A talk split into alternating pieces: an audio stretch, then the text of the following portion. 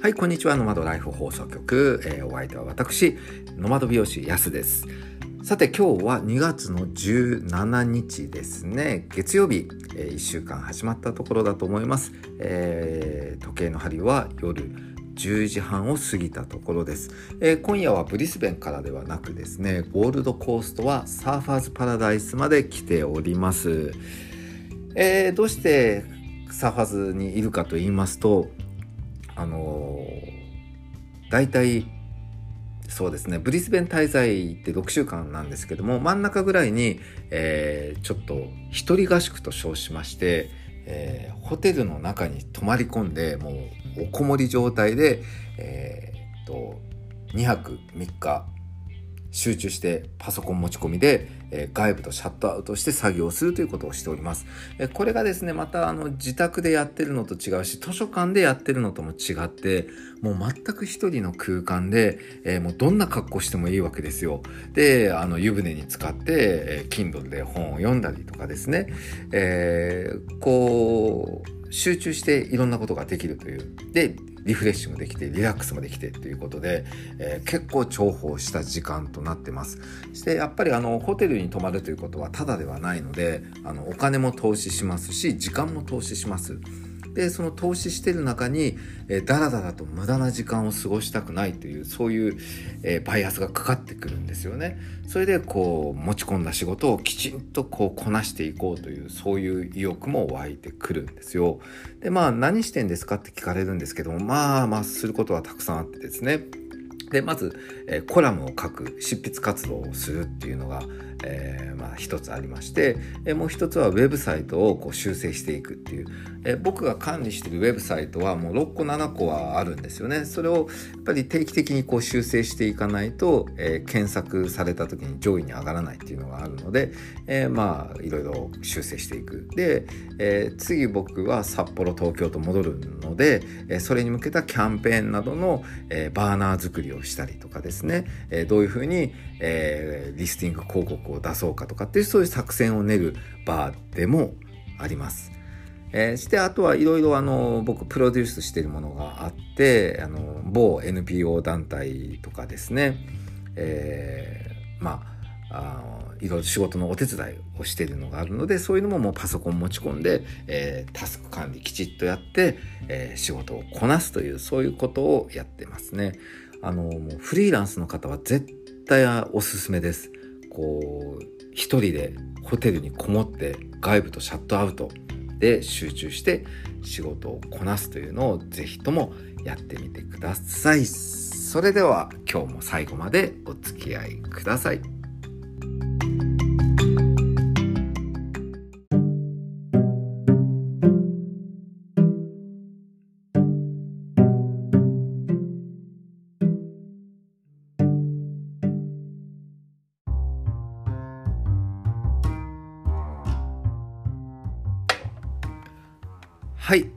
マドライフ放送局安がお送りしております、えー、今日のお題、えー、今日のお題は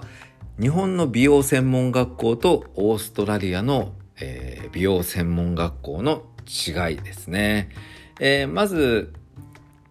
大きな違いはあの日本の美容学校って理容科と美容科と分かれてるんですよね。で理容専門学校美容専門学校、えー、リビオが、えー、2つに分かれてます。でオーストラリアというのはもうそのうんと垣根がないんですね。もうヘアドレッシングコースといってもうリビオ両方やるという、えー、その違いがありますね。えーで、まあ僕は、えー、両方行ってます。えー、僕はあの日本の理容科も卒業して、美容科も卒業して、もちろん2つともライセンスは取ってますね。で、オーストラリアのヘアドレッシングコースも行ってるので、えー、3つ、まあライセンスを取ってるような感じなので、すごくこう違いが分かります。で、あの、まあ、日本の美容学校はま説明するまでもないんですが、まあ要は、えー国家試験に合格するための教育機関です。えー、サロンでもういち早く、えー、予約がもういっぱいになるような美容師を育てるとか、えー、シャンプーがきちんともう、えー、スタイリストレベルに上がって卒業させるとかそういうことは全くありません。まあ願わくばちょっともうサロンで実践的にあの、え戦力になるようにとは思ってるんでしょうけどまあまあまあありえないですね。まずは国家試験に合格するための訓練を集中的にやる教育機関っていうのが日本の美容専門学校です。でオーストラリアは全く違ってですねあの国家試験制ではないので、えー、まあサティフィケートといってあの学位を取るということなんですよね。でまあ大体1年コースです。えー、美容科で2年コースあるっていうのは留学生向けのちょっとまた別なカリキュラムを無理やり作ってお金を取って2年、えー、コースを作っちゃったっていうそういうような感じなので基本的に、えー、オーストラリアの美容科美容コースというのは、えー、1年で終わるんですよ。でもう目的は卒業した時点で、えー、スタイリストデビューできるっていうように、えー、教育していくっていうことがもう、えー、コンセプトとなっていますね。でまず1年のうちの半分前半の6ヶ月というのは、えー、本当理論を徹底的に覚えますね。えー、人形の頭を使って、えー、うんと日本は何て言いましたっけ？ウィッグウィッグって呼んでますよね。でオーストラリアはヘッドブロックって呼んでます。えー、ヘッドブロックで、えー、カットの基本教わったりカラーの理論を教わりでパーマネントウェーブも一応パーマのワインディングというのも、えー、やります。で宿毛矯正のストレートパーマネントストレートニングもやりますしセットもやります。それを人形の頭で半年間かけて一通り全部の仕事を、えーと、やるわけですよね。えー、それと並行してやはり理論というものをえー、教わりますねもう本当にカラーの理論とかパーマがかかる理論とか毛髪科学も勉強するし、えー、でうんアセスメントアサイメントも、えー、宿題として出ます、えー、例えば、えー、僕がやったのはその頭皮のえー、頭皮の疾患についてレポートかけとかですね、えーと、シャンプー剤についての、えー、まあよくテレビのコマーシャルでやってるシャンプーと、えー、また別なサロンで使ってるシャンプーの違いとかですね、えー、そういうシャンプーについてレポート頭皮についてレポート。あとは、えー、忘れちゃいましたねそういう、え英語できちんと小論文を書くような、えそういう宿題というのも、え結構ありましたで問題はもう後半の半年ですね日本ともうまるっきり違うもう本当にこれはいいことだと思うんですけども、えー、まず学校の中に美容室があるんですよ。あのもう本当に美容室です。でレジがあって電話があってして椅子があって鏡があってっていうもう本当に美容室なんですよね。でそこで実際にお客さんから予約の電話が、えー、かかってきます。してきちんと、えー、予約表があってそこに予約をどんどんどんどん書き入れていきます。で料金表もあってお金をいただきます。でカットも超格安ですけど、えー、相場の10分の1ぐらいでしたね僕が行った時。例えば、えー、街のど真ん中の、えー、お店が60ドルのヘアカットだったら6ドル7ドルぐらいのっていうことは、まあ、600円700円。カットで600円700円ぐらいの料金です。でカラーカットとカラーやっても2000円とか3000円とか。でも超格安なんですよ。でもその代わり、えー、施術する前に一筆書かされます。それはどんなことがあっても責任は私ですってお客様の責任です。っていうことは例えば耳切られようが、えー、カミソリで襟剃ってるところを首切られようが、えー、思った通りの髪になんなかったとか、えー、ハゲができたとか髪がちぎれたとか溶けたとかそういうことが一切どんなことがあっても全てお客さんの責任ですっていうそういう一筆を書かされるんですよね。でまああの責任者は学校の先生がきちんとあの常時2人はいるのでまあそれで良ければその値段でやりますというそういう感じででもまあ忙しかったですね結構あの広告作ってえー、ビラを巻いたりとかですねポスティングしたりとか、えー、学校中に張り紙を貼ったりとか、えー、そういうふうにしてもう集客活動も一生懸命やってました。でやっぱりリピートとなって来るお客さんって大体おばあちゃんとかある程度年配の方とかあとは学校の職員とかですねそういう方が主に来るんですよねああとは学校の他の、えー、学部の生徒とかですね。そういう人たちが、えー、来てくれるので、まあ、サロンはぐるぐると忙しく回るわけですよ。でそこで、えっと、何をするかってやっぱり教育機関なのでえー、そこで試験なんですよね。だから毎日試験なんですよ。でそのモデルが、えー、ヘッドブロックではなく生のお客さんの髪が、えー、髪で試験を受けるということですね。で単位制で例えばロングのワンレンを3人で3つきちんと合格すること、えー、ミディアムだったらミディアムカットが、3人合格してミディアムの単位を取得でショートヘアだったらショートのカットを 3, 3個合格点をもらえば、えー、ショートの単位がっていう風にですねでカラーはカラー3人やったらメンズカットはメンズカット3人やったら、えーと、ヒゲのカットも3人襟剃りも3人っていうそういう大体3人を、えー、1つの単位という目安で、えー、やっていましたでカットもきちんとお客さんとあのコンサルテーションして、えー、どういう髪型にするのかえー、どういうふうにしたいかカラーもどういう色にしたいかっていうのを全部コンサルテーションします。それで、えー、先生にまず説明をするんです。このクライアントは、えー、こういうふうにこういうふうにカットしたいと言っています。なので展開図はこういうふうにカットをしようと思っています。よろしいでしょうか。っていうふうに、え先生に聞いて「はい OK です。じゃあスタートしなさい」って言ってスタートなんですよね。でカットが終わったら先生を呼んで先生できましたって言って先生がチェックをしてあこれだったら大丈夫ねって言って合格って言って合格にチェックを入れてくれるんです。それでワンレンを3回合格したら単位がもらえるという感じですね。でカラーもきちんと、えー、このクライアントの地毛のカラーのレベルは何レベルでで目的のレベルは何々レベルの何々の色にしたいのでこういう風にカラーをミックスしてこれから塗布しようと思いますって言って先生が GO を出したら、えー、きちんと、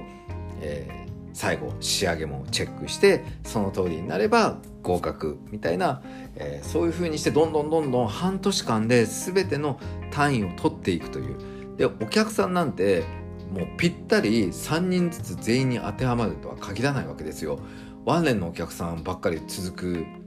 わけでもないしメンズカットのヒゲ揃えてほしい人がいっぱい来るわけでもないんですよね。それであの結局は卒業できない人がクラスの半分ぐらいは卒業できませんでしたね。えー、であの僕は経験があるので、まあ、あの首席で卒業っていうのは当たり前なんですけどもあのみんなやっぱりやったことがないからパーマの予約入っちゃったよどうしようで、安安安安、パーマのお客さんやってくれるあ、いいよいいよ、全然パーマのなんて OK だよ、みたいな。で、うわ、このカラーちょっとフォイルでちょっと面倒で私怖くてできない、ちょっと安、これやってくれるって言って、みんな僕に仕事をこう投げてくるんですよ。で僕は全然あの何の問題もなくこうこなしてしまうしでみんなあのヘアカットに2時間3時間かかるんだけど僕の場合は15分とか20分で終わるので回転率も早いんですよね。して先生ももう最後の方は「あの先生チェックお願いします」って言っても「ああもう安だったらいいよ」って言ってもう合格とかって言ってもうもう合格になっちゃってましたからね。あそんなんでもういち早く僕は卒業卒業っていうかもう学校行かなくていいんですよ。単位が全部終了すれば。ただ単位がうんと全部取れてない人は、え留年。次の年もまた学校来てねっていう、えそういう厳しい環境でしたね。ですごい印象的だったのは、えー、結構年配の方がいたんですよ。えー、生徒さんにそうですね40歳以上の方が45人生徒でいましたかね。えクラスって言っても全部で20人か25人ぐらいのいや20人だったかな20人ぐらいの小さな本当に少人数のクラスなんですよ。でそこで最年長が60歳の女性でしたねでその方がすっごい一生懸命でいつも僕の隣で、えー、ちょっと「やすもう一回それ見せて」とかこういろいろ「先生さっきこうやってやったけどちょっともう一回見せて」って言ってあの大体先生がデモンストレーションをして「はいじゃあ皆さんこのロングのブローはこういう風にブローしますよじゃあ皆さん席に戻ってはいやってくださいね」って言っても1回見ただけでできるわけないですよね。そんなったらもうみんなすぐできるようになっちゃうもう、えー、誰も苦労して練習なんてしなくていいわけですよ。で1回見ただけで「えやれ」って言われてもどうだったっけ？ってなった時に僕のやるのを見ると、まあ、先生とやったのはすぐ僕は当たり当たり前ですけどすぐできちゃうわけなんで「えそれちょっともう一回説明して教えてよ」って言ってその60歳の女性はいつも僕の隣に来て、えー、仕事を見せて見せて教えてって来るわけですね。で僕は、えー、じゃあ一生懸命英語で説明するから、あのー、間違ってるところを英語を直してよって言って僕は英語を、えー、英語でものを説明する練習をして、えー、でその隣の女性の60歳の生徒さんは、えー、僕の技術を学ぶというそういうエクスチェンジパートナーをやっておりました。まあ、そんなわけでですね学校のもうコンセプトがまるっきり違うと。で日本はやっぱり、えー、国家試験受かるための教育機関で卒業しても戦力にはならないただ、えー、オーストラリアの美容学校はもう本当に半年間は理論をびっちり練習するんですけども後半の半年はもう現場主義ということで、えー、まあ、卒業してからすぐお客さんに入れるかどうかっていうのはまた別問題なんですけどその目指すところが全然違ったという感じでした。はい今日のお題は日本の美容専門学校とオーストラリアの美容専門学校の違いをお届けいたしました。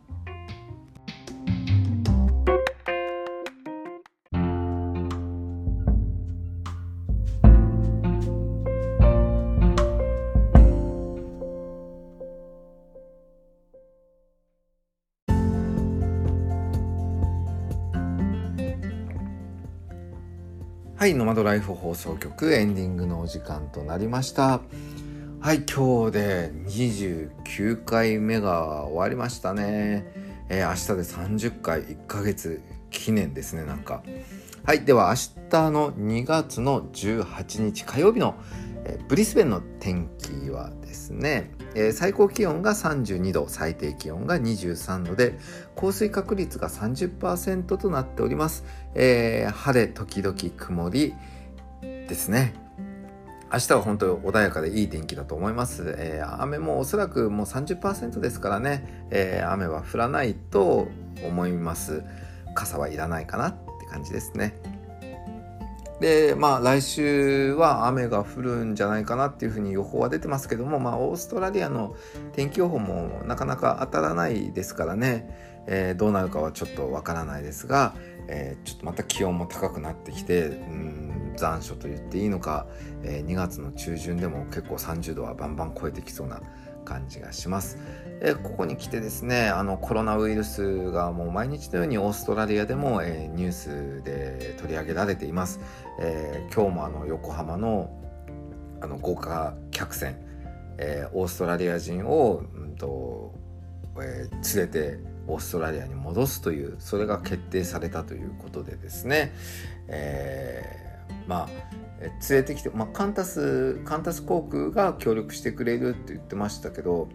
まあいずれにしても2週間は、えー、ちょっと離れたクリスマス島というちょっと離れ小島で2週間隔離されるみたいですけども、えー、そうやってアメリカがまずアメリカ人を救出しオーストラリアはオーストラリア人を救出すると、まあ、自国民のために一生懸命国は動くということですね。えー、日本はどうなっちゃってるんでしょうか。えー、早く、えー、ちょっと沈静化してくれればいいなと思っております。それでは皆さんまた明日おやすみなさい。